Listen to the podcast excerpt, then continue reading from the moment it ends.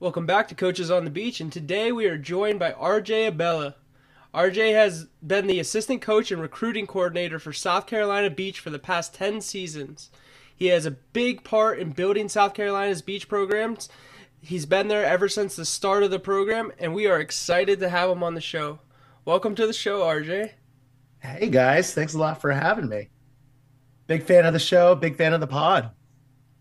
Big fan of you, dude. Um, I always, uh, for those that don't know or didn't listen to the Colin Wilson episode, um, RJ Bella is kind of the reason that I did this whole crazy thing because um, I one day asked him, I was like, "Hey, what do you think about like a manager going to a coach?" And he goes, "Well, that's what I did."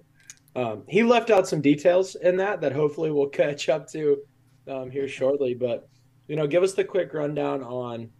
Uh, we'll talk about you know where you started playing volleyball and then how you got into coaching and then how you landed on South Carolina and beach volleyball as a Filipino dude from the Midwest. yeah, so uh how I started, I guess I could start with how how volleyball entered my life. And uh, you know, when it first entered my life in fifth grade in Kansas City, Missouri, never would have imagined that I would make a living coaching volleyball. Uh, started out in St. Peter's grade school where we had a parochial league where all the Catholic schools kind of had a volleyball league. And I tried out for the team, and there's not enough interest because it's Kansas City, Missouri. So it's just one team, and it was like fifth, sixth, seventh, eighth, all in one team. And I ended up being one of the better players, I guess. And um, lo and behold, the Mavs of Kansas City indoor club team said that we're going to start a boys club team and I was scared to death because it was a tryout and there's like 200 girls out there. Not more or less scared I'm not going to make the team, but I'm like, I just don't want to look like an idiot in front of all these girls. um, but lo and behold, I make that team and uh, was the starting setter for that team through uh, throughout my career. We were not good.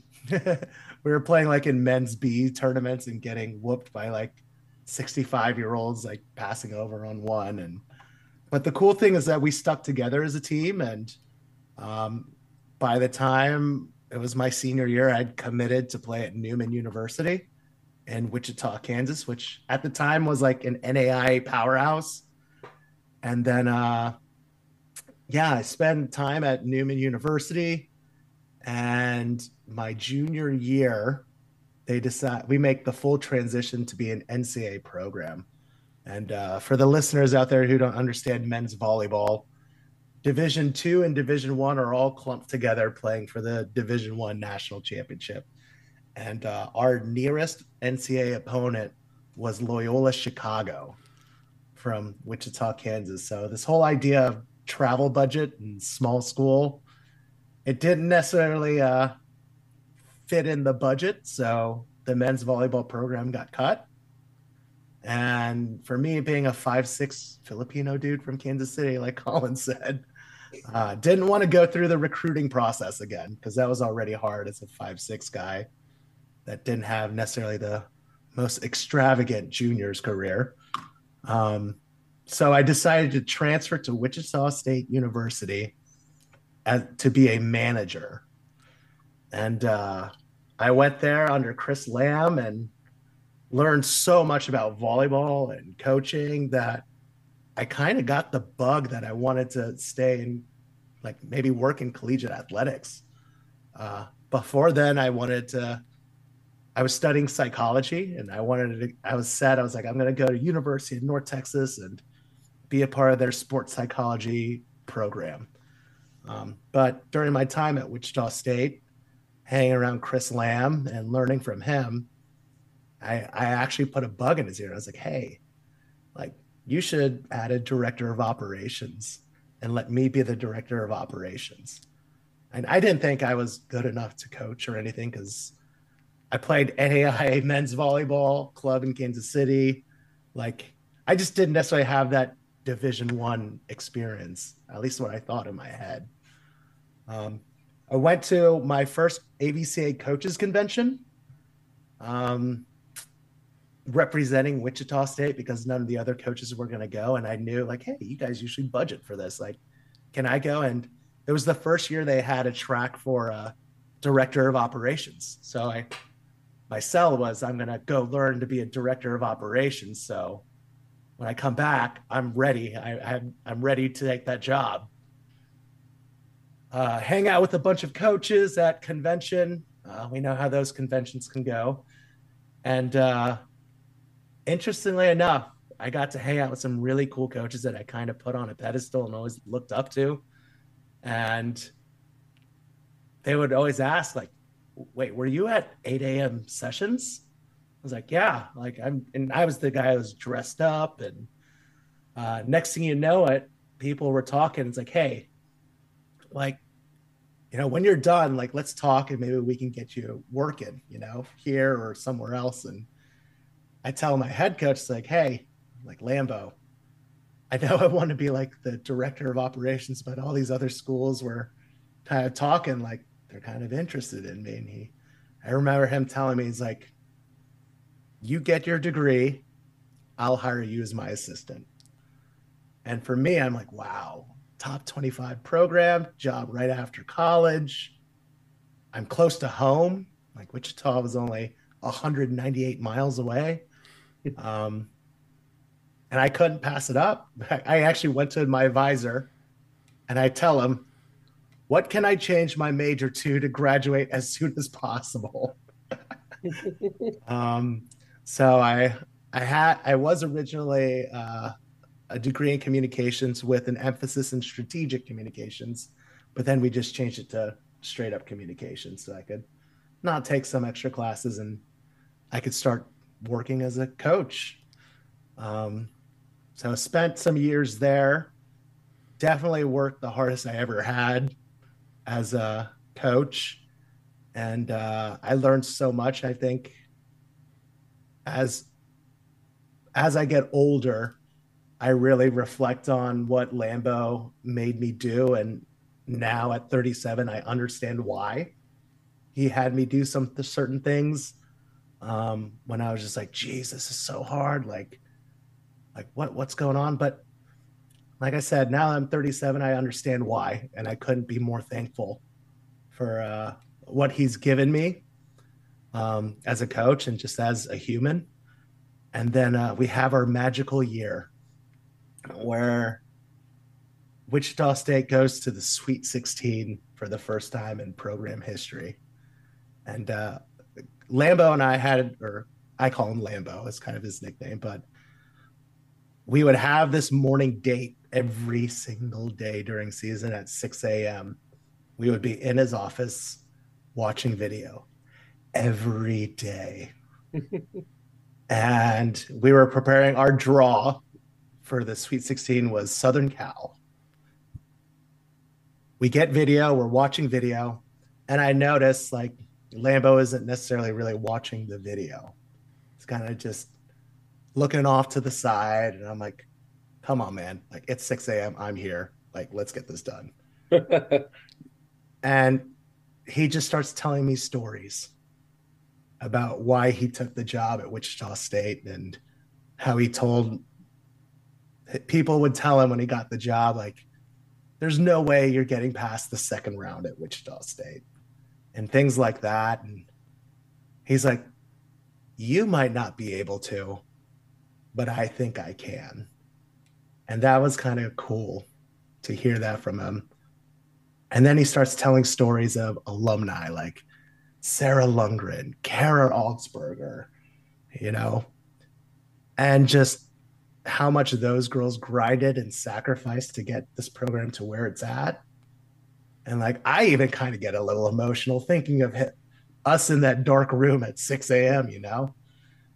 And then I just remember practices, like he would tell stories about all those alums. And uh, when we're boarding our bus to go down to Austin, uh, all those alums he was telling stories of were lined up right there just to, you know, congratulate the girls and tell them how much that meant for them. And uh, it was kind of like where at that point I knew, like, yeah, this is the career I want, you know?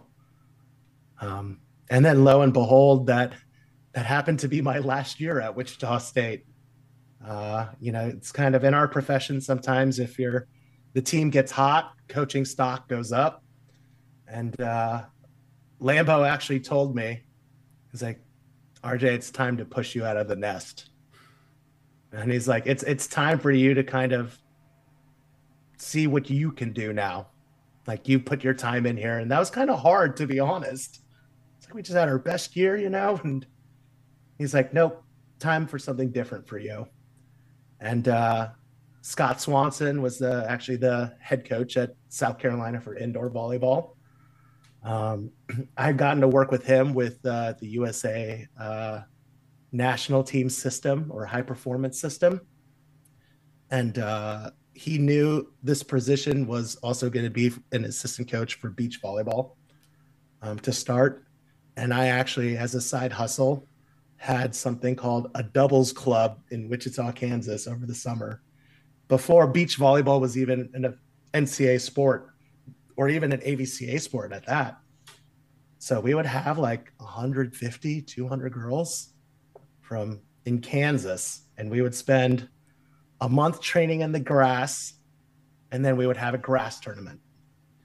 And then the next month, we would spend a month training in the sand at a park, and then we would finish with the sand tournament. And for me, it was like that was great supplemental income. But 2 mm-hmm. growing up in Kansas City, where we didn't have as much coaching resources, I love my coach to death. Don't get me wrong, um, but there are like a lot more, not as much technical coaching that a lot of other people were getting. And in Wichita, Kansas, it was kind of the same thing where we're developing these coaches. And I just thought, man, I played two on two like every weekend when I was in high school because I knew that would give me more touches to help me be a better indoor player. So I figured, why not? Let's do that for the girls. Um, so we did that, and I think that kind of helped me get the job at South Carolina because I had experience teaching juniors the doubles game. Granted, it was on sand, but I had a little beach or sand experience back then, and uh, yeah, I end up at South Carolina. Helped start the beach program with Moritz Moritz 11 years ago, and uh, two years into my coaching at South Carolina, I was given the opportunity to choose which track I wanted to get into. And uh, young RJ was very worried about the money part, I'll, I'll admit. Uh, and a lot of my colleagues were telling me, like, you know, you're climbing up this ladder in coaching, you're doing some great things. Like, you're at a big school now and they're like, you know, beach volleyball is so new and it's not going to get support that like indoor volleyball gets. They're like, so you're going to give up all that you've done to spend time in the sun and beach. And for me, I thought about it and I was like, how often does someone get to say they started a program from scratch, like in college? Like, I would say probably like of all the coaches in the country, at least collegiately, two to four percent maybe. And I remember what Lambo told me. And he told me, it's time to see what you can do. And, you know, we're at South Carolina, we're very, very fortunate to uh, have Dawn Staley as our women's basketball coach. Uh, I mean, she's the queen bee. Like she's she's so awesome and what she's done here. And I remember her talking about it was an interview, talking about how she needed to teach her players when she first got here what it took to win. And for me, coming from Wichita State, which was already a good program when I joined, I think I learned how to maintain a winning program. But I wasn't there when they were in this what I call the suck. I wasn't there. I'd never experienced it. But I knew like if I want to see if this coaching thing really is for me, I need to experience what it's like to go through the suck and actually learn what it takes to win, not what does it take to maintain. And that was ultimately the reason why I decided to switch full time beach.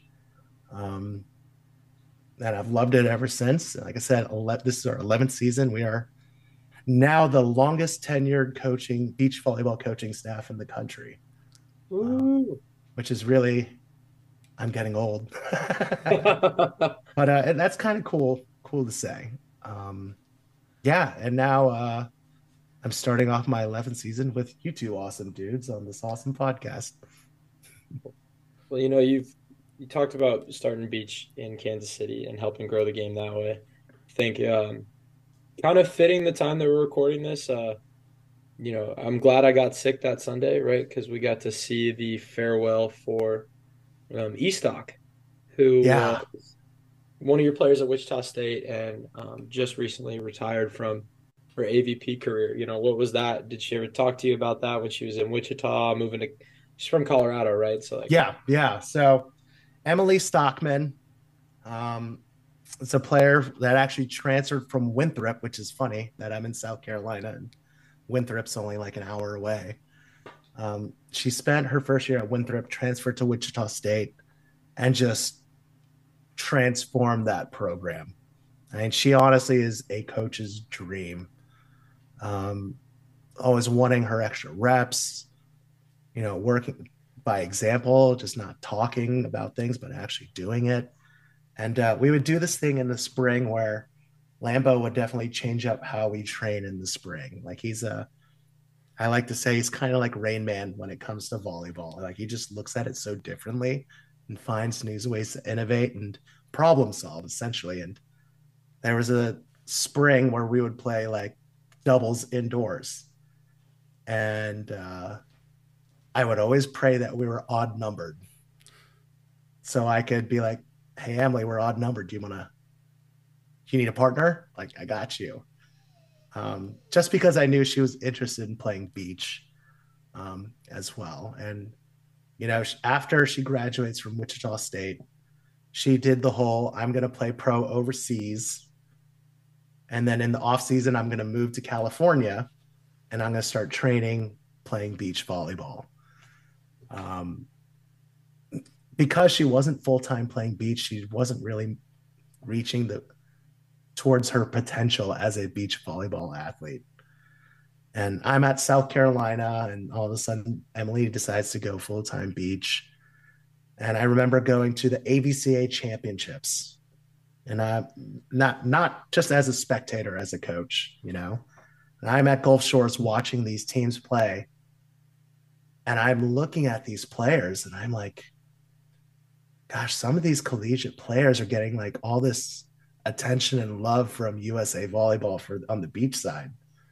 And I'm like, Emily grinds so much harder and she plays so much better, but she just didn't have the platform like a a bigger school or like a bigger West Coast school. She all she had to her name was Wichita State. And I just remember telling her, "It's like, Am, just keep grinding, and I promise you, like you are gonna be known."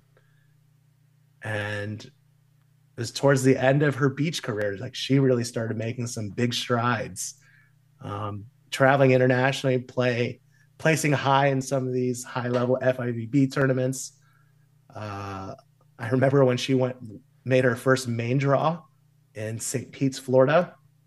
I remember I was at a South Carolina baseball game, which it was a night game. So I was out at the game late to like 10 30, 11. And I look at my phone and it's like, oh my God, she made her first main draw. And I'm like, I'm on the East Coast now. I'm like, I decided to drive overnight to to watch her play in that main draw. And I mean, she got one two barbecued, but it was cool to say that I was there to to witness that. And uh, I don't know, man. It's I, I can't say enough about her. And for her to retire the way she did, I know she was so close um, in the last quad and battling. Um, but I remember talking to her one time about, you know, Em, like you're kind of the veteran now, and maybe for like you need it's time for you to take the young kid and uh you know her last like consistent part with megan kraft like and seeing the magic that they were able to do in such short time like it it just made me so happy. And uh, her head was in a good place. And yeah, I, I couldn't be any prouder. Like, as a coach, I don't think you should necessarily have a favorite athlete ever. but I will say I have a Mount Rushmore. and, uh, Emily Stockman's definitely one of my Mount Rushmore players. And gosh, I get emotional just reliving all that, but I, I couldn't be more proud of her. Do you have uh do you have the other three on Mount Rushmore? I mean, I have a guess at one or two of them, but I'd be curious. I cannot disclose that until they retire. Okay, until they retire. until they retire. Um, that includes the the recreational play because they're retired from college and all that already. But um, I do think something I'd love to to hear your perspective on. Obviously, Lambo has a pretty amazing coaching tree. I mean, if if anybody, yeah. right, who doesn't love? If you look at volleyball, right, we always talk about how close of a small group it is, right, how small of a world it is, and you'll always wind up finding these certain places where coaches continue to come from that program. Um, I would say Nebraska is one of them. You'll see it at places like Hawaii from time to time, or, or Long Beach in in the past. Um, Wichita State probably the most unassuming uh, coaching coaching tree out there. But if you're in volleyball, you would know, you know, Wichita State breeds breeds good people. Um, obviously, Lance coaching down in uh, San Antonio would be a fun fun interview sometime. Maybe Michael and I can convince him to to hop on the pod. Lance was uh, a manager at Wichita State for a little when I was over there. Uh, so yeah, he could you could say he's kind of part of the tree for sure.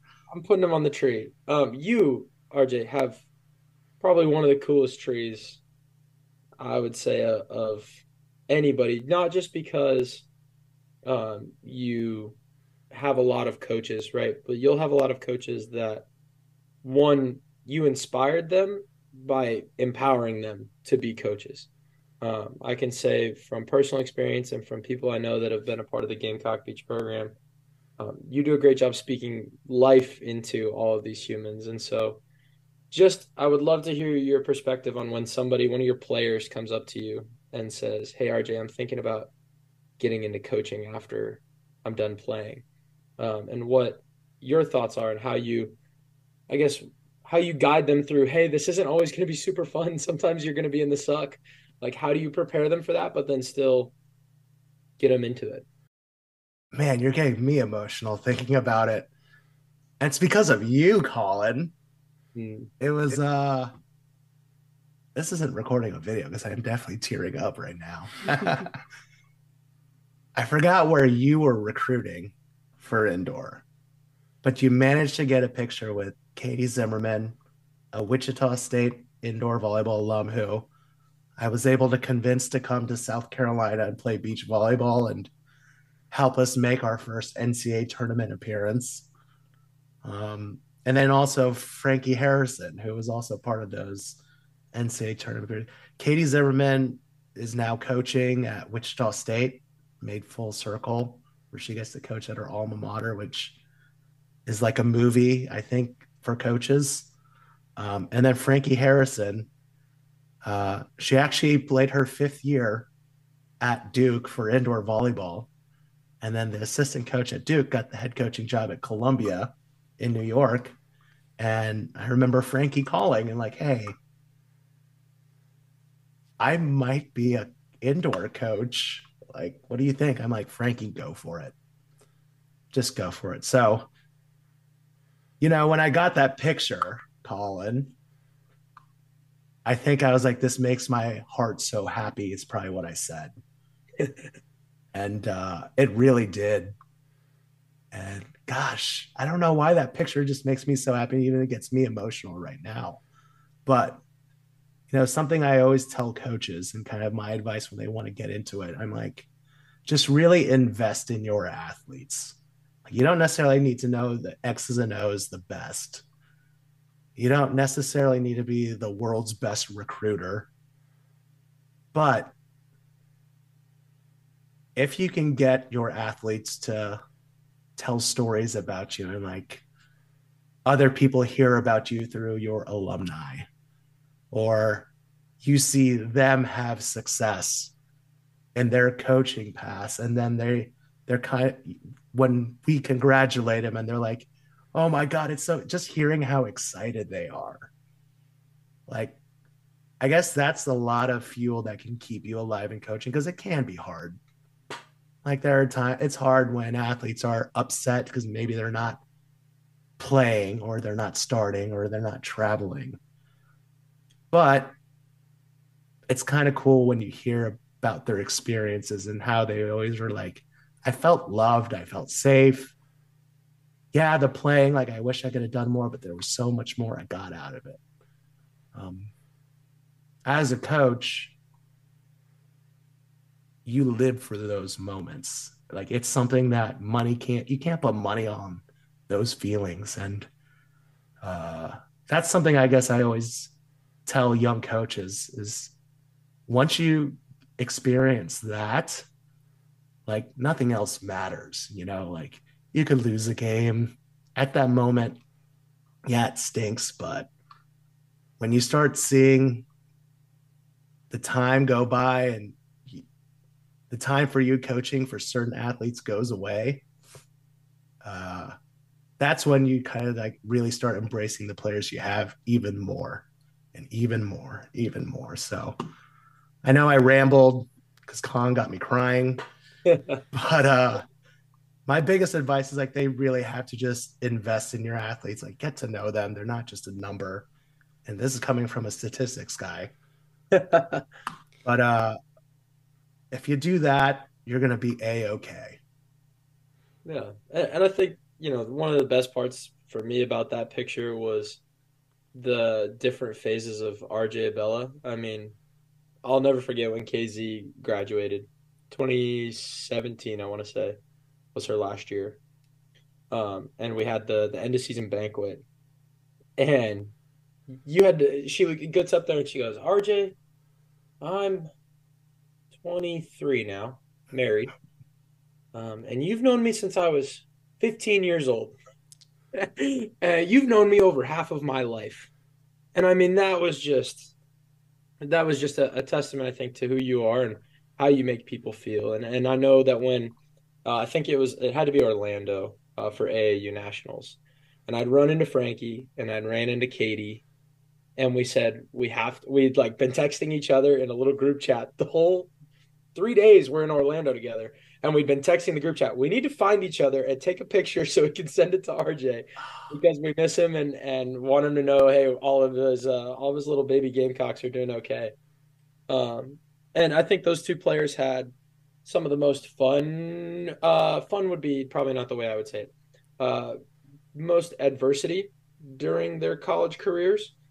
Uh, so Frankie obviously, as a freshman, is starting uh, full time blocking, loving it and unfortunately, her partner went through a terrible injury her junior year. Is that when Hannah? Yep. Got her jaw broken, and I mean that's that's mental strife like you'll never believe. KZ in her final season, trying beach out. You know, she's done a year and a half of beach now. Um, had been kind of mixing up partners, whether it be with Macy or whether it be Katie Smith, and thinking, okay, we've got a shot of going to NCAA tournament, like you brought up, and then we lose to Tulane in the CCSA tournament.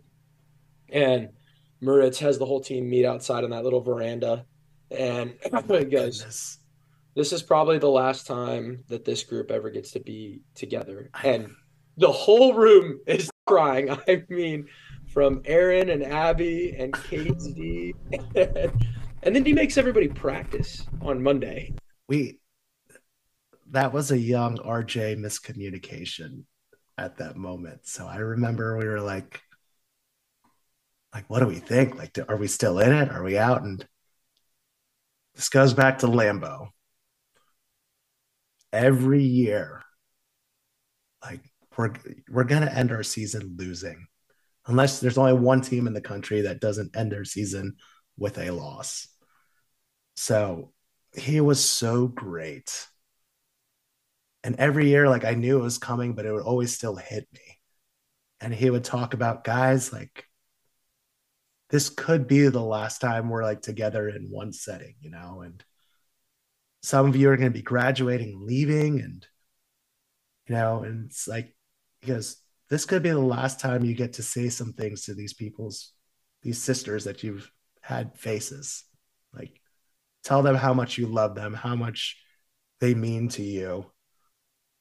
And, you know, I honestly thought that was our moment. And I was like, if Lambo did it, I'm going to do it.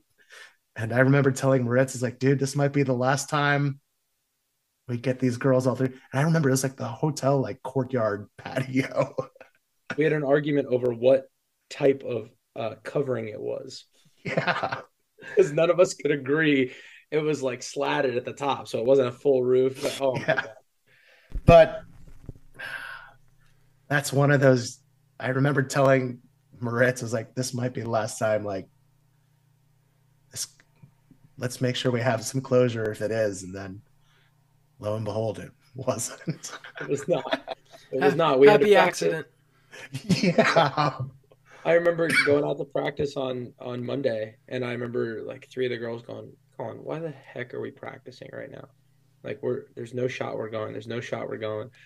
Cut to fast forward to Sunday. We've done a whole week of practice. Moritz is having everybody over for the watch party. I think we I don't think we had to recruit at that one. I think we had to recruit the next year at the 2018 watch party. Um, but remember. in in the 2017 I, I will never forget the way it was 2018 i'll forget like 2018 uh, it comes in and out every once in a while i remember leah perry getting excited like things like that but 2017 they're interviewing anna collier on the on the ncaa selection show first time they think they did the selection show and they go it's no surprise that your undefeated usc trojans are going to be the number one seed congratulations and Anna's like trying to say thank you really quickly. And in as she's saying thank you, the guy goes, You'll be playing the number eight seeded South Carolina Gamecocks. And everybody like looks around for a second.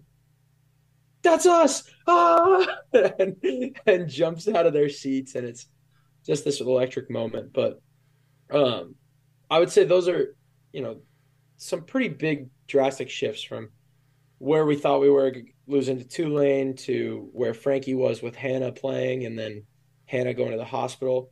What's kind of been the biggest shift you've seen from start of a season to an end of a season in the program's history? What's the big biggest season that sticks out? Wow. You know, I think I love telling this story. If you can't tell, I like telling stories about past players and such. It's it's definitely something I got from Lambo. I was about to say something about it. Like your stories are fabulous. You go into such detail and you just kind of string people along. Like I'm I, sitting here on the edge of my seat, like it's bedtime right now. I'm like, okay. Well, uh, Colin kind of mentioned her. There's uh, for those not familiar with Southeast school rivalries, South the University of South Carolina and Clemson are definitely like not friends. Like very I remember when I first moved here, someone told me, and I was like, okay, cool. I'm I get rivalries, and next thing you know, and I'm seeing like people burning Clemson flags in the city. Like, it's not even football season, guys. Like, what the heck? So I I learned quick how big this rivalry was, and when I made the shift to beach volleyball only, my falls were a lot more free. And, you know, the people that run the SEC network and it, with the South Carolina producers, like, hey, RJ, do you have any interest in being like a color commentator or a volleyball analyst for these productions? Like, especially for South Carolina, because you're right there. I was like, you know, I sure. And uh, no well, no, I, I had a little training. This is when my communications degree came in handy. I had some classes about uh, broadcasting, and it was kind of cool to put my degree to use. Um, we were playing Clemson in a pre pre conference tournament, and uh, honestly, our indoor program wasn't the strongest at, t- at that time. Clemson was also struggling at the time, so it's a rivalry of the not so strong programs going at it, but definitely state bragging titles. And uh, South Carolina dominated, but there was an outside hitter for Clemson that I was like, gosh, this girl is like looking at her stats, like statistically, she was one of the best players for Clemson in in the past couple years. And uh it was funny because I'm a beach volleyball coach, and obviously we're not going to talk recruiting on the air, but I'm taking on my notes, I actually write down Leah Perry, Clemson outside hitter. Oddly enough, during the broadcast, our SID Joe Kepler texts me, and Joe also covers beach volleyball. He goes, Hey, I think this Leah Perry girl could be a good beach volleyball player. and then just minutes later, Moritz, who's in the crowd, texts me, Do you, th- I think he's like, I think we can turn this girl into a good, really good beach volleyball player. And here I am trying to focus on this broadcast. but now all I'm trying to envision is like, okay, she does this well. Can we get her to change this? And so then afterwards, like obviously I know their roster and I know she's a senior. And I had to contemplate because I was so excited, so excited that I was like, we might have a recruit here. And back then, um, you know, I would like to say we were one of the first programs to utilize the indoor volleyball grad transfer. Um, simply because Moritz and I weren't like Olympians or played on the AVP. We didn't necessarily have the biggest size on our roster but we knew pretty much every indoor volleyball coach in the country, and there's a lot of girls with size out there. So we just started hitting up our contacts, and it was. I, I remember I, I was like, I'm gonna wait for Leah's season to be over because it's her senior year, and I want her to focus on that and just finish strong. That's something that's very, very I take to heart. That I want seniors to go out on a high note. Um, obviously, a championship of some sort's great, but ending their career on their terms on a high note is so important to me as a coach. So Leah's indoor season ends, and I remember reaching out, have some awesome, awesome, awesome phone calls with her. And I remember telling her, I was like, you know, Leah, you are a remarkable player and unfortunately like just from a winning and losing like it, it didn't necessarily reflect how awesome you were and it's like a player of your caliber there's they're littered amongst all these teams in the ncaa tournament but you didn't get to go and we'd never gone to an ncaa tournament as a beach volleyball program at the time and i just remember being like Oh no, no, no, I lied. I lied. Because she was the second year. Sorry. But I don't think. But I think at the time recruiting, like we hadn't made it. Yeah, yet. we didn't. We didn't know. We weren't good. We didn't know it was going to happen. Yeah, yeah. I, eventually, of course, speak it into existence. Yes, yes. but I made one of the ballsiest things I've ever said as a coach, and I don't know why I said it. But I told her, like, Leah, it's important to me that you I, I've been very fortunate that I've got to experience some indoor volleyball, you know, postseason NCAA tournament games, and let alone a Sweet 16 game. Or I guess technically it's regional. Uh, I forgot what the technical jargon. You're not supposed to say Sweet 16, apparently, but uh, whatever. Basketball's got all the cool names. Yeah. but I remember telling like, there's something so beautiful about the postseason like like you get to feel like a rock star like the idea it is it's such a cool environment that if you show up early to your serve and pastime you're not allowed to step foot on the court or touch the volleyballs until your time starts right away you have open practices where the media is right there like taking pictures and like regardless of what your school's financial budget is everyone gets to feel like a rock star, which I think is so cool. And for someone like Leah Perry to never get to experience that, it was heartbreaking to me. And I told her, it's like, it's very important to me that you get to experience an NCAA tournament. Lo and behold, Leah has never had any beach volleyball experience. We pair her up with a freshman who was five four It's very kind of you. That might be an extra inch. Gamecock legend Macy Tendrich. She's a freshman playing with a girl that's never played beach volleyball before.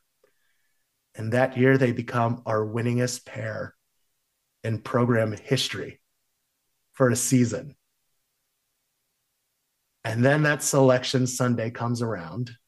I actually have a video of this, and it's so cool because I set the phone like right in front of the girls sitting on the ground in front of a TV, and Leah Perry's right in the middle of the frame. And they announce, you know, Hawaii, and all of a sudden, you know, we were kind of bummed because like they announced the eighth seed. And it's like we were kind of expecting, oh, we're going to be the eighth seed. And we're like, um, And this is not eighth seed- good. The AT was FIU. Yeah. And, and we had been like, oh gosh, did they pick FIU as an at large over us? Uh, exactly. So it's like, um, and then they mentioned Hawaii and they said, you're going to be playing the six seed South Carolina. And to see Leah Perry's face, well, obviously everyone, but this idea that we took a girl from our arch rival school just a couple hours away, where I can only imagine the feedback she was or from people back at Clemson going to South Carolina. But she got to experience that postseason tournament. And with beach volleyball back in the day, it was only eight teams. So, what I always tell all my indoor friends back then, you make the tournament for beach volleyball, it's the equivalent of going to the final four for indoor volleyball like you get that much more exposure and attention and you know with that being our second year going to the tournament. I remember the night before when the cool thing about moritz is if you're a part of the team everyone is a coach like you are a part of a coaching staff. Like colin kind of get got to talk to the girls. Our sid got to talk to the girls in our night before match meeting. Our strength and conditioning coach dropped the most awesome line ever how he wanted the girls to be pissed off for greatness. Like, Moritz did an awesome job of really getting that family atmosphere where, regardless of your position, like you are a reason why we are all here at Gulf Shores. And for me, I remember I was just talking about why I was so proud. Gosh, now I'm getting emotional again. What's going on? But I was so proud because I knew how awesome our girls were. I mean, obviously, as volleyball players, like if you want to talk about records and wins, like cool. But it's like I know what they're like off the court. I know how they are in the classroom. I know the obstacles we had to overcome that season and they're there.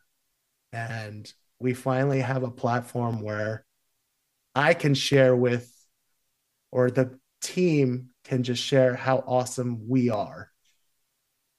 And as a coach, like I can talk about and show how awesome like these girls are on a national and international platform. Obviously, national championships still in my head, but that was honestly the probably the proudest thing I was for going to the tournament, especially for a second year, was that we get to showcase how awesome these girls are. And uh, through even like the media interviews and just cool videos, like that's what made me so proud. And I guess for an awesome season, like to go back to back and be a six seed and to have Leah Perry, um, definitely, definitely a a season that sticks out in my head for sure. This is so cool to listen to. I like I know you two have lived it, but like I forgot we were on a podcast halfway through that. I know. I feel like we're just hanging out, Yeah. tell- telling stories. you But- you guys like listening to you talk rj like i can completely see what a coaching tree actually means because i've talked to colin quite a bit and he he is a direct disciple of you like how he talks, what he talks about, how much you care about these student athletes, what it means to you to be a coach. Like it's fabulous to hear. And like you you hear about all these coaches talk about these things, but some of them don't ever live up to it. And like just hearing your recollection of this this one time that it lasted 10 seconds, but you can pinpoint where everyone was sitting, what what the feeling of the room was. Like you show it actually means something to you. But what, what where I'm trying to go with this is like you actually live this lifestyle of what it means to actually be a coach and yes you're you're in it to win. You're you're in it to have that success but you're in it for the much bigger reasons that come after the 4 years of the student athlete here. I've always said that I've lived that way. I don't think I've ever actually like seen it in place besides what my coach did at Penn State and I, I've tried to replicate what that does but listening to you talk and then listening to Colin and his actions because I've known him for much longer now. And like what you're doing as a coach is actually being passed on. And what what you're actually talking about like Colin repeats it and he lo- he lives it too. And that that is that's got to be something special as a coach and I guess the second part of this is you can take this whichever way you want emotionally funny whichever way but you and Colin did work together for some time. So I know you got some stories rattling in that brain. You guys are very close. You you put on your Hawaiian shirt. You walk down the beaches at recruiting events.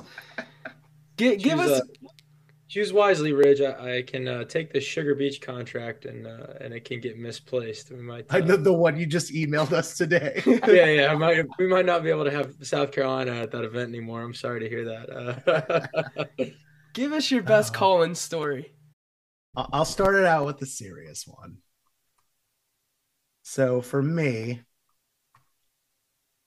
I did get my start as like at the higher level as a manager. And like I said, you know, for me, I like I I wanted to be a director of operations because I didn't think I was good enough or I was ready enough. Um, funny story, actually, my very first year as an assistant coach, I go through the whole thing. I pretty much still acted like a manager because I didn't think the girls would look at me like a coach, or Lambo wouldn't listen to my opinions or my thoughts because I was just a manager. And I think he intentionally let me still live like a manager for that first year, waiting to see when I would put on my big boy pants and step up. And uh,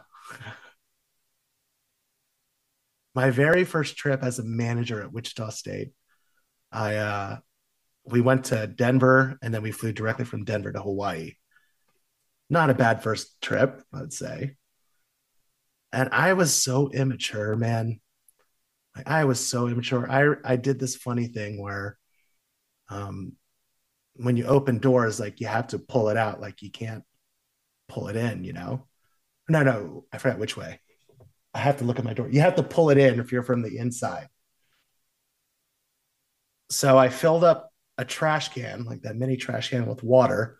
This is right before we're about to leave to play Hawaii. And I leaned it up against one of our players' doors and I knocked on it and I ran to my room, which was just right across from theirs. And I'm watching and knowing they're kind of preparing for the game. They open the door, the trash can falls over and just floods their room. And they're screaming. They're like wearing their game socks, also. That probably wasn't a good thing by me. And they're just, oh my God, screaming, screaming, screaming. And I didn't say I was going to do anything. And they were like, who's did it? Like, da da da da da. And Chris Lamb, like I said, he just thinks differently. He checked everyone's room to see who was missing a trash can. And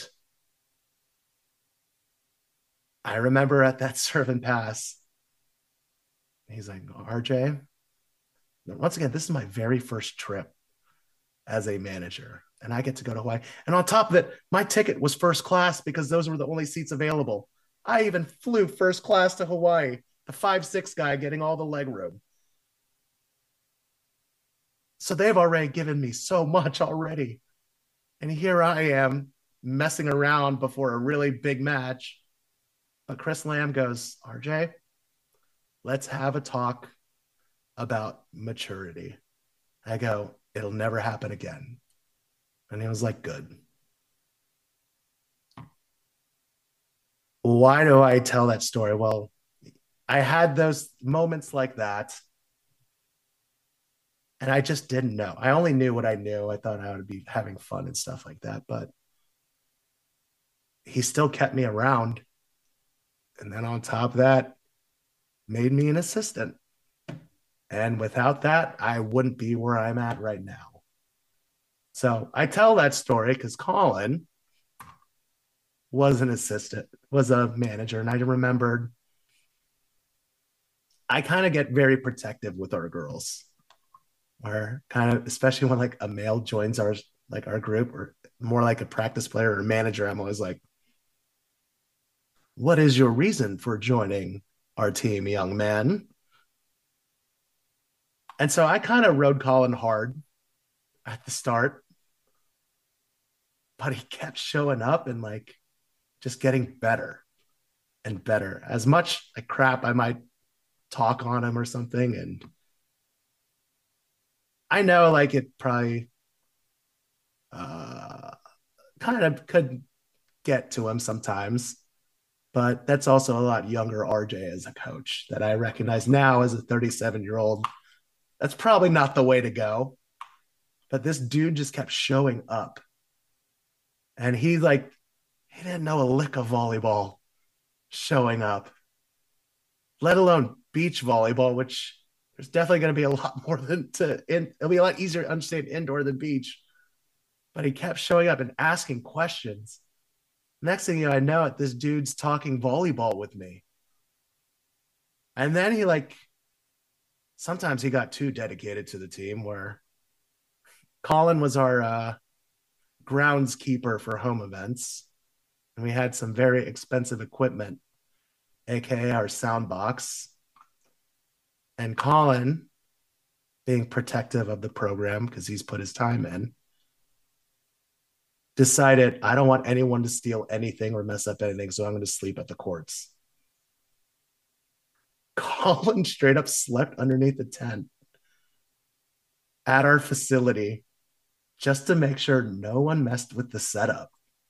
No one took the expensive music box that was covered in a tarp or took the volleyballs. Like this dude, and he's a college kid. Like he should be out like partying, you know, all of that. And he's going to have a long day ahead of him. What does he do? He's going to protect our equipment by staying at the courts. Like, who does that? Colin, what was your plan if someone did show up to try to steal something, though? Um, Michael, I'm six foot three and 260 pounds. Uh, also, like, let's think back foolishly. So, RJ mentioned young RJ. This was also young Colin. This was inside a locked facility tucked away in the back corner of the University of South Carolina. I mean, I took teams there when I was at Coastal Carolina.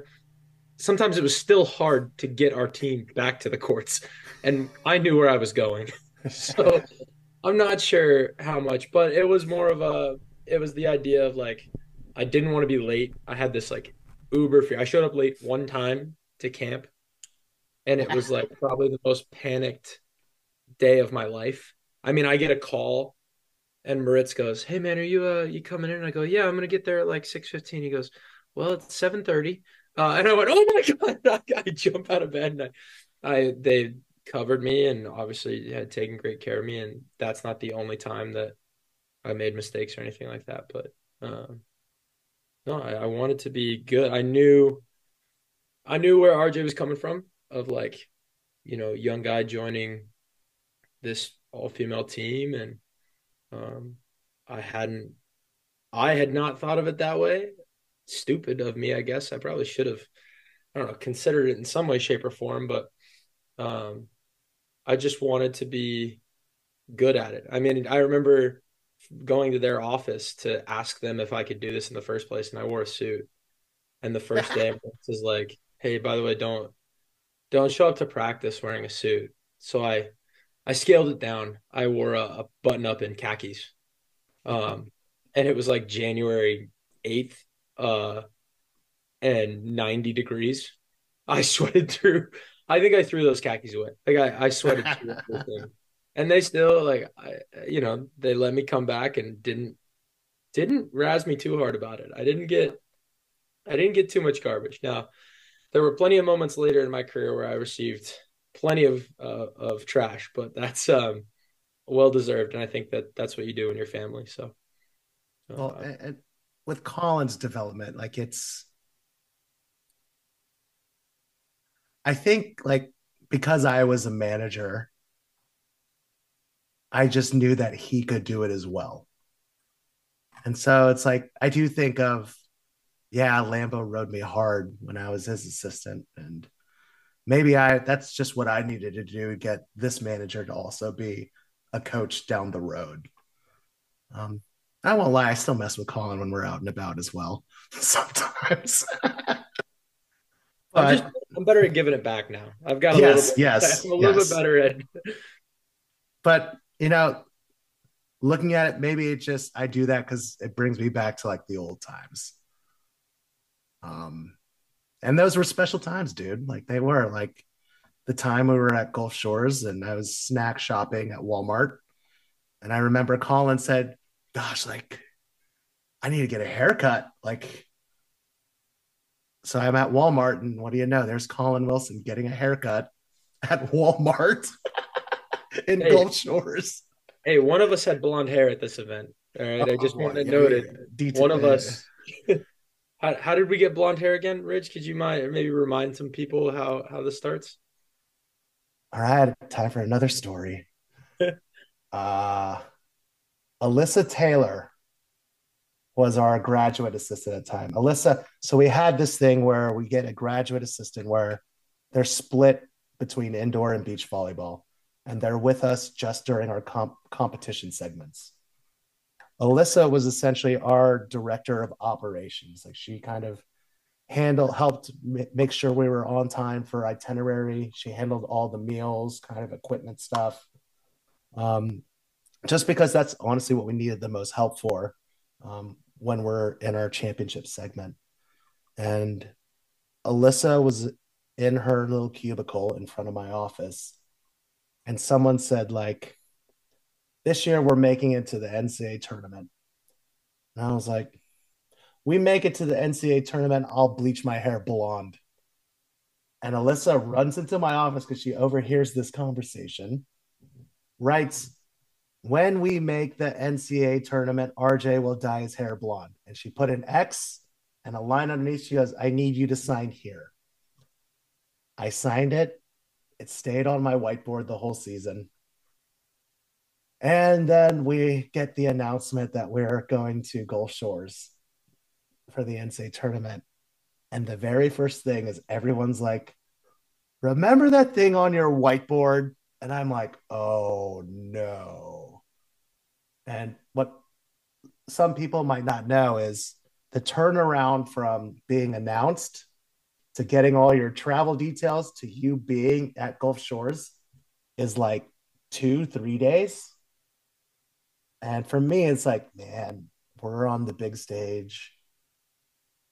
I can't have messed up blonde hair. Like, if I'm going to do it, it's got to look good at least. And so I'm trying, I'm calling all of these hair salons, like, can you get me in? Can you get me in? Can you get me in? Well, I have straight up black hair for people who don't know what I look like. And in order to go from black to completely blonde, it's going to take a lot of time. Six hours to be exact. So, with two days' notice, not a lot of places are going to have six, a six hour time slot for a dude to get his hair bleached. But I did find the Paul Mitchell Hair School of Columbia, where they have students. And on top of it, it's a discounted rate because it's a student. And uh, yeah, I sat in a chair for six hours, letting them go totally bleach blonde on me. and uh, they actually did a pretty good job. I won't lie. You looked good. You looked good. And then I just remember going to the bus and showing all the everyone my my new slim shady hair. Um, but yeah, I, I, that was kind of funny. That was a funny one. Yeah. Um, Gulf Shores, I'm- there's a lot of funny stories for sure. Um, You got to mention Big List too, who let's you know coaching tree. Uh, yeah, right? Gustavus uh, coaching at our alma mater now, um, taking the team to a couple of uh, a couple of national tournaments at the Yeah. What comp? They're in the MIAC, MIAC. The oh, I D3, forgot. right? They get to go to the D three national tournament. Um, Yeah, she's done a great job there and, and was an integral part.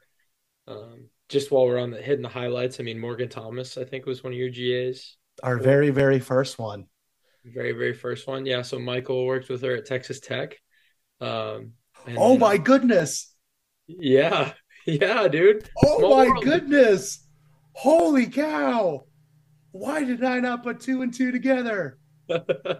Oh my god! I'm taking a picture of this right now and sending it to her. um, of course, Morgan and I had the most fun uh, interaction at Alamo Camp this year when we were sitting during in between sessions, and I I knew who she was obviously because like she's coaching at TCU now and she's been around the game a while, and I'd heard stories of her from her time at South Carolina. And she goes, "So Colin, what's your story?" And I go, "Well, um, not too far off from yours. I started out at South Carolina." And she goes, "Oh my God, you know RJ?" I go, "Yeah, and Moritz." and uh, and so anyway, you got that. you got those two.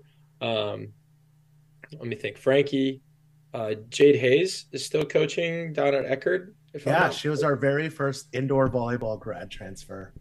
There we go. Probably one of my favorite project kids ever because she was so I actually have a funny recruiting story about Jade. So when I was at Wichita State, Jade's from like Springfield, Missouri, home of Missouri State, which I'm sure like, oh, Missouri State, this is your girl.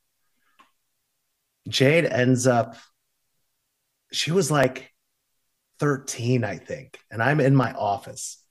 I get a ring on my office. I'm like, this is not from like the business department. It's not from academics. Like, what is this? And I pick up the phone and it's like baby Jade calling because back then the recruiting rules were coaches could accept any phone calls from any age or grad year as long as they didn't initiate it. Little baby Jade cold called me when I was at Wichita State on my office line. I wasn't prepared. Like we had like a 15 minute phone call. I was like, cool. For some reason, I remembered that when we were looking for grad transfers. I remember, I know she was really big Libero, but she could hit from juniors. She was actually at University of Central Florida, so it was even closer to us. And uh, she only had one semester of eligibility. She visited late in the fall, comes to Columbia in January, and she's in our starting lineup playing with. Oh, sorry, Leah was not. Macy was not a freshman when she was playing with Leah. Macy was a freshman when she was playing with Jade, our very first indoor grad transfer from Springfield, Missouri, or around that area. I don't remember exact city. And uh, the reason why I said project because Jade had this problem, and I still giggle to on waiting to start her approach. She was very much like indoor tempo. Like I need to be on this step when the ball's in the center's hand, and you know, and it's like Jake, just wait, wait. Like I think there was times where we went like old school indoor where we hold on to their shirt until she could start her approach, but she would still, and she was so strong. So it's like if you're holding on, you don't let go. She's pulling you with her. So it was so funny because we had problem solved. Like, how can Jade fix this? So we only have a semester. We don't really have time to fix it. So we're going to have to change the set. And little five three, but we're going to say five four for the pod. Macy Tendrich would do a bump quick because she was just so good. She could find Jade's hitting window and put it right there. And Jade would either obliviate the ball, she would send it to orbit. I think there's a couple still in orbit right now. Um, or she would just like paintbrush it. But no one knew where it was going. So there's no way you could dig it. And uh, she was a winning pair her very first time. So yeah, Jade's still coaching. Um, who else? We had Aaron yeah. Neuenfeld was a became a beach assistant at Jacksonville. Um. Lydia Dimke uh, was a setter at Creighton, who came and she coached at uh, Southeastern. Nova, Nova Southeastern down Nova Southeastern. Yeah, yeah. Year. Uh, we just got a new branch on our tree with a well a newer-ish, but Sarah Blomgren was our most recent one. When oh, she went to Arizona Christian and now she's actually closer to at Coastal Carolina. Friend of the pod. She uh she came yeah. on a couple weeks ago and got to chat with Bloms a little bit. Gosh. Obviously Colin. Um trying to think who else am I leaving out? I feel so bad if I'm leaving out someone. it's hard um, when you have that many. I mean, yeah, and you know, call like I know we were talking about Colin and we got to coaching trees, but um, And I have been able to have some really cool conversations as coaches and share some tears from both of us at times. Um, I probably never told him but how proud I am, and but it's pretty damn cool to see where you're at, dude. And I think you took the hard way or the harder route because I think there are a lot of coaches that had great playing experiences, like pros in the AVP, played high Division One, or just played Division One period, and are Olympians. And then there's some of us who didn't have that background. So we had to take maybe a different approach where we can't necessarily say this is what worked for me or this is what worked, you know, on the tour.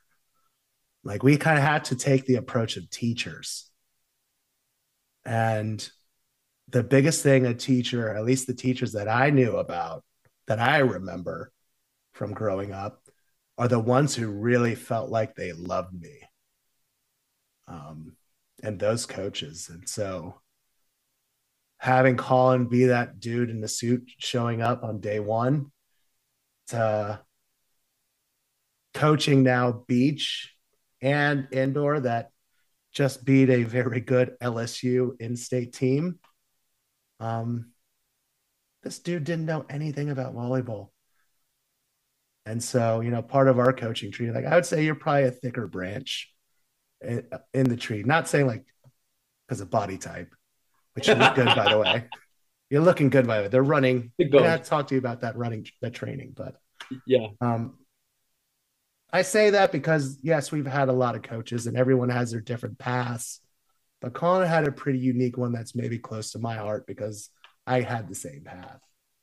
Um, you know, right before we started recording the pod, we're talking. He's going through, you know, the preseason so far and beating some of these big teams like Texas State on the indoor side and LSU, and it's like, just think where the where did this big dude come from, and where he's at. But more importantly, he wasn't a pro, wasn't an Olympian, but I know how much he cares about his athletes, and uh, you know, going around recruiting and hearing all these other coaches like, hey, like Colin, Colin, Colin, Colin, and call. And and even talking on the phone with recruits and like, yeah, I had a phone call with Colin. Like, you're just doing it right, man.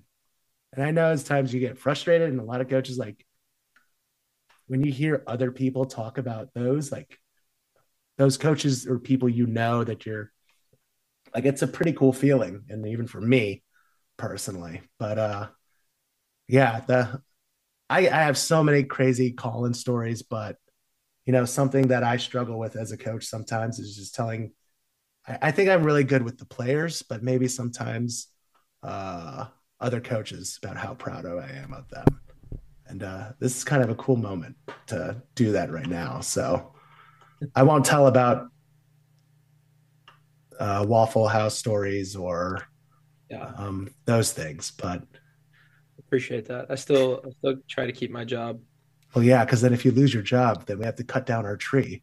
So Yeah, a branch yeah, on the exactly. tree. It's a So lot gets a lot harder for everybody. Uh no, I, I appreciate it. And I mean, obviously I love you, dude. I'll I'll say that every time. You and Moritz are two people that I get to I say I get to talk to whenever I need to. Um and hopefully sometimes when neither of us needs to, but just want to. Um and I I, I love the way that my career has gone, but it, it wouldn't have gone anywhere if um, there hadn't been people that didn't care that I didn't play and gave me a shot and said, "Hey, go for it." And that's where the you know that first question we kind of talked about of like, what do you do when a player asks you about coaching? Like, you didn't look at me and say, "Why would you do that? You never played. You're not going to be any good at this." Right? You gave me the reasons that it would be hard. Like, well, you didn't play, so things are going to be a little bit tougher for you to explain. Um, but it was never an admonishment, right? It was never a, hey, don't do it. It was a, hey, if you're going to do this, be aware. And it's something that I talk about with our athletes all the time. You know, when we set goals for ourselves, um, there's there was a study, right? A group of people that I think, and I think it was a weight loss study. One group of people who wanted to lose weight acknowledged the um, potential pitfalls that they would have. Right? I would oh, there's a wedding coming up, or there's a fa- you know, it's the holiday season, so Christmas cookies are available at, at discounted rates. And then there was another group that just sat out on the goal. And the group that acknowledged what would be hard about it succeeded at a higher rate than the group that didn't. And and so I, I guess through every day of suck, you you kind of righted the ship, right? Kept me reminded me where we started and how far we came and I know it's probably why you're a great coach and even better human being and and friend. Um, so I appreciate that. We got a lot more career to go. Um, I still have to notch a win over South Carolina before I retire. not So, while I'm around, buddy. Whoa, if, you're, uh, if you're interested, March. Uh, no.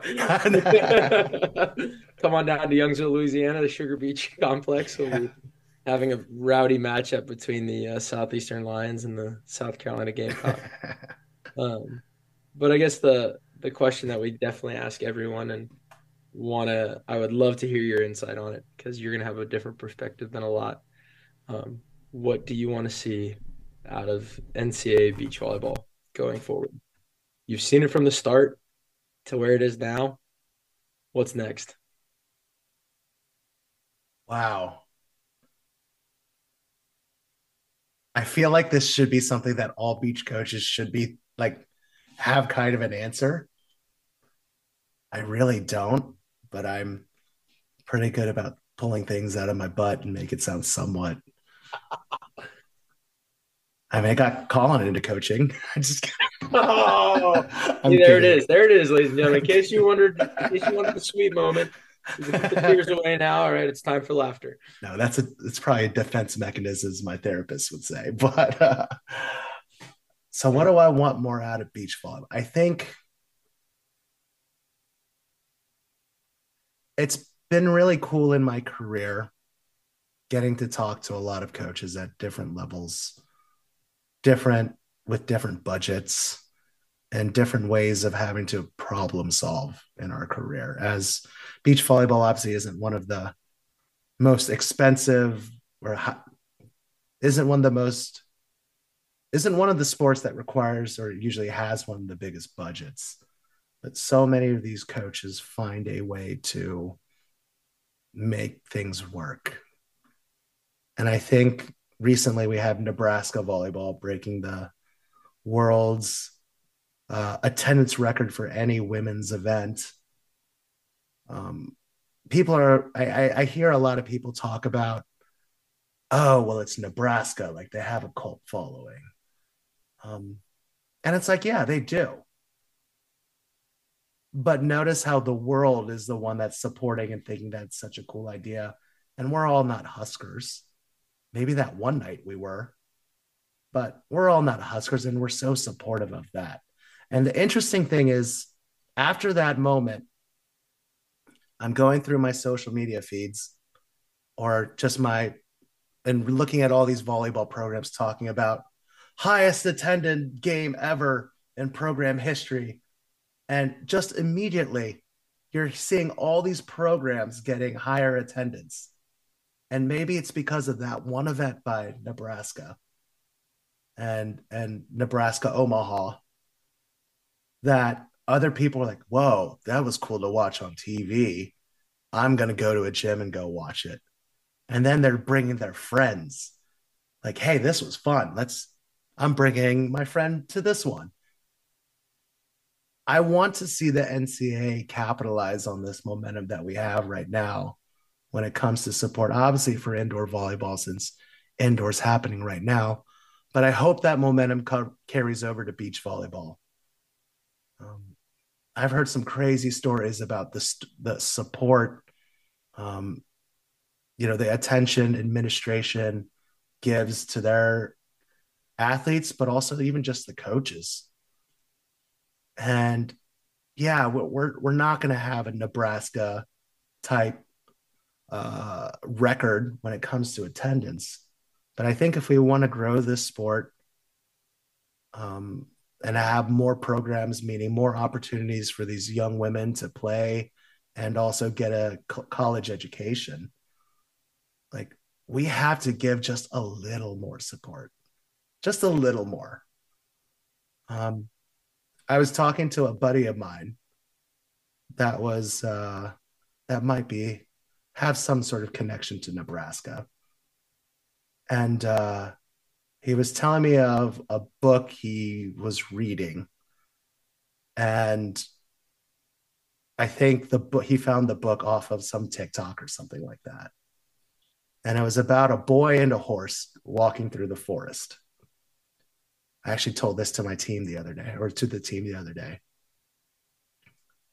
there's a boy and a horse going through a forest and obviously horses talk so the horse is like hey where are we going and the boy goes like, I, I, I don't know. And he kind of gets off the horse.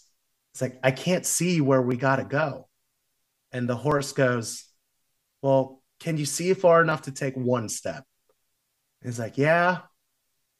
So the horse is like, go take one step. And then he's like, hey, since you're in a new place, like, can you see enough to take another step? Yeah. And just keeps walking and walking. And we might not know where NCAA beach volleyball is going to be. We have an idea where we want we want it to be, but we don't necessarily have the path right now. I mean, how long did it take for for Nebraska to accomplish this feat? So with NCAA beach volleyball, I want to see more support and just I'm not saying throw big globs of money at these programs or, you know, I'll even say for some coaches, some raises for for the work that they, they're putting in. But I'm saying give give these beach programs enough just to take one more step forward. And if we can get all of our beach programs to just take one step in sync, just forward, regardless, division one, two, three, who cares? But just give us enough so we have enough juice to take one step forward. We we don't know necessarily where we are going to be. We have an idea where we want to go. We just can't see it right now, but give us that space and that support to take one step forward. Um, I know that's very broad, but I really do think, you know, we haven't had really growth in collegiate beach volleyball. And it's been some time. And I know economics plays a role in that.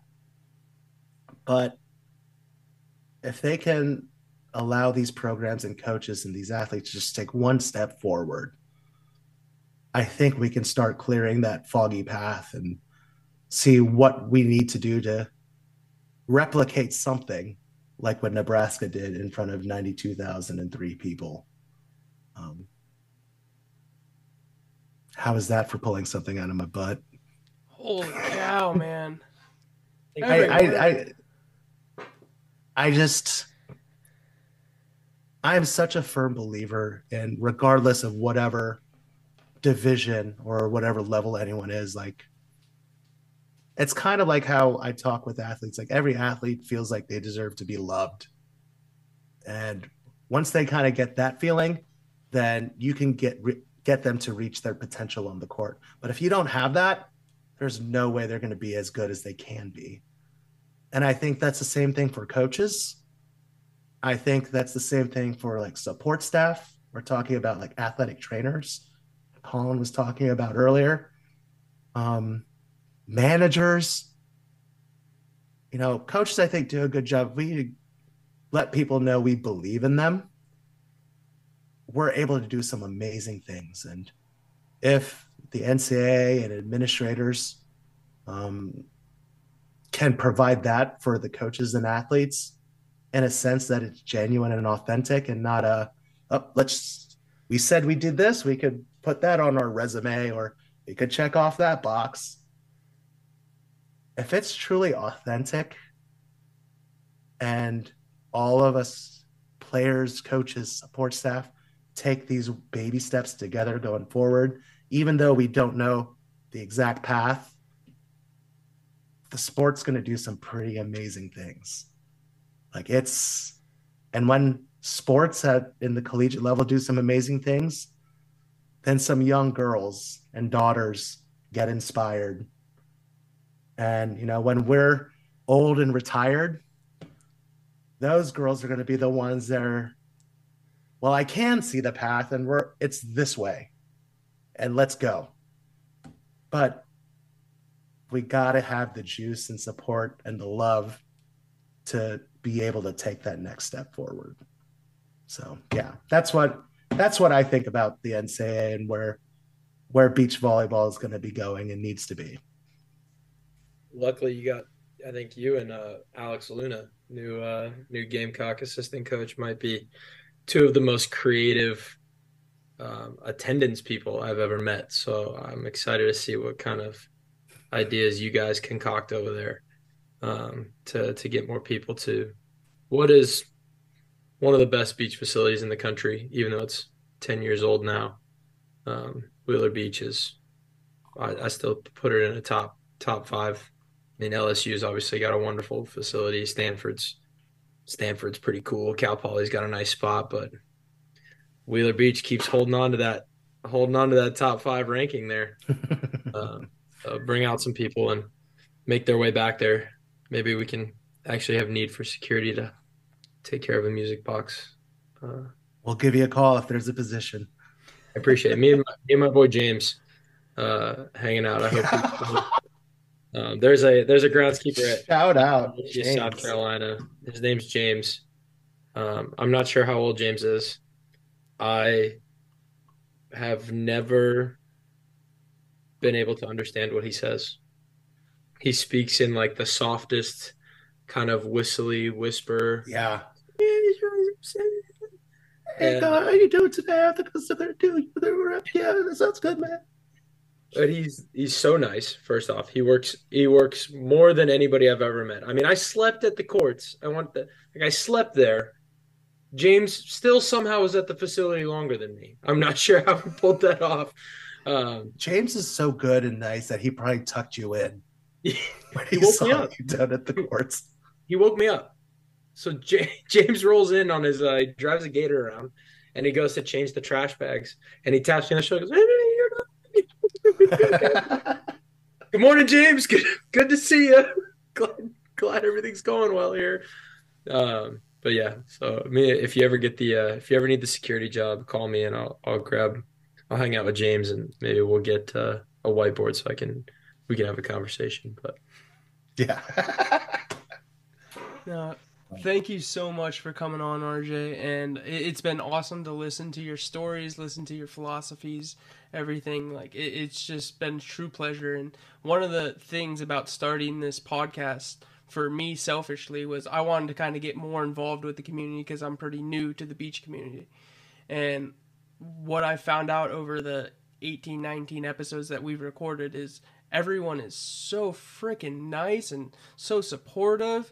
But like I, am such a big fan for everybody that we have on and everyone in our community. And like, I, I love to hear how you think about the game and how you think about coaching because it, it is a different perspective and it's it's probably a much harder route to always keep that that player first mentality like this this is what I need to protect instead of getting into those numbers and diving deep into this strategy and just saying no all we have to do is this x this o and they're they're not just x's and o's. They're they're they're people. They have feelings they have days you know and you really see that. And that's that's a really difficult life to actually live as a coach.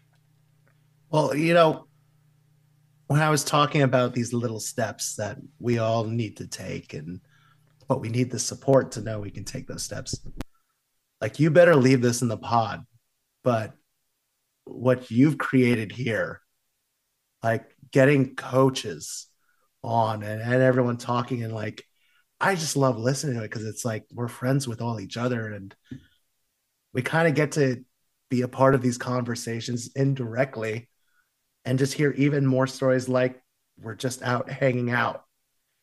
And I think there's a side of coaching that, you know, maybe there are athletes that are interested in coaching that they don't get to necessarily hear from their coach. Um, or there are parents that maybe don't necessarily understand what coaches have to deal with and go through and what they're responsible for and how much they do love their kids. Or it would be cool to hear administrators listen to this and see like what is it really like in a day in the life of a coach it's i do find it interesting that sometimes that people get so infatuated with what they see on social media, what they see on the websites, on Twitter, and that's all they know about the program. But there's this world that coaches have to live in that I think 80% of the outside world doesn't quite understand. Uh, the X's and O's and the practice and all that, that's 15% of our job when so many people think that's 90% of the job. So having a platform like this is so crucial to help our sport. People understand our sport but inspire coaches who are coaching right now inspire future coaches um, inspire administrators to maybe support their programs even more or maybe even add like i know i'm a, a big fanboy when it comes to this but I, this is very important for our sport, not just our career. And I think maybe that was something that I maybe you don't understand how big this actually is, or it can be and will be. But like that little story with the horse and the boy, like you're taking those steps forward, dude, and everyone's behind you and pushing you to because this is really, really important in my opinion. And I think you do so awesome. Even your Spotify podcast ad like sounds like a real thing. Like you really are doing something. I'm not just saying that and i really do hope you leave this in the podcast so people understand how awesome of a platform this is. And um, even for like some coaches who maybe don't necessarily have a big voice or a platform that they get to share themselves with the world. Um, so props to you. Colin props to you for helping out and get this rolling as well um, but it's it really is a privilege, and I had so much fun uh, chatting with you guys. And uh, thanks for having me again. Thanks, Rich. Love you, dude. Love you guys. See ya.